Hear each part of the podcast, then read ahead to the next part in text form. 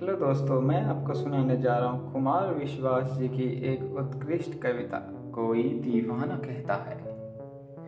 कोई दीवाना कहता है, कोई पागल समझता है।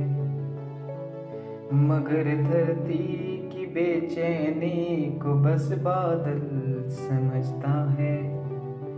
मैं तुमसे दूर कैसा हूँ? तुम मुझसे दूर कैसी है?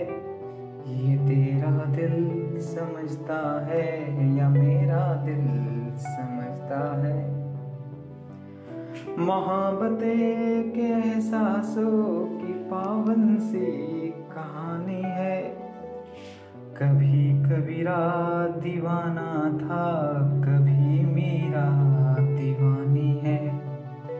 यहाँ सब लोग कहते हैं, मेरी आँखों में आँसू है। जो तू समझे तो मोती है, जो ना समझे तो पानी है।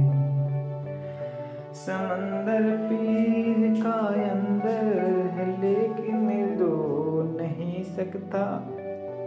ये आँसू प्यार का मोती है, इसको खो नहीं सकता।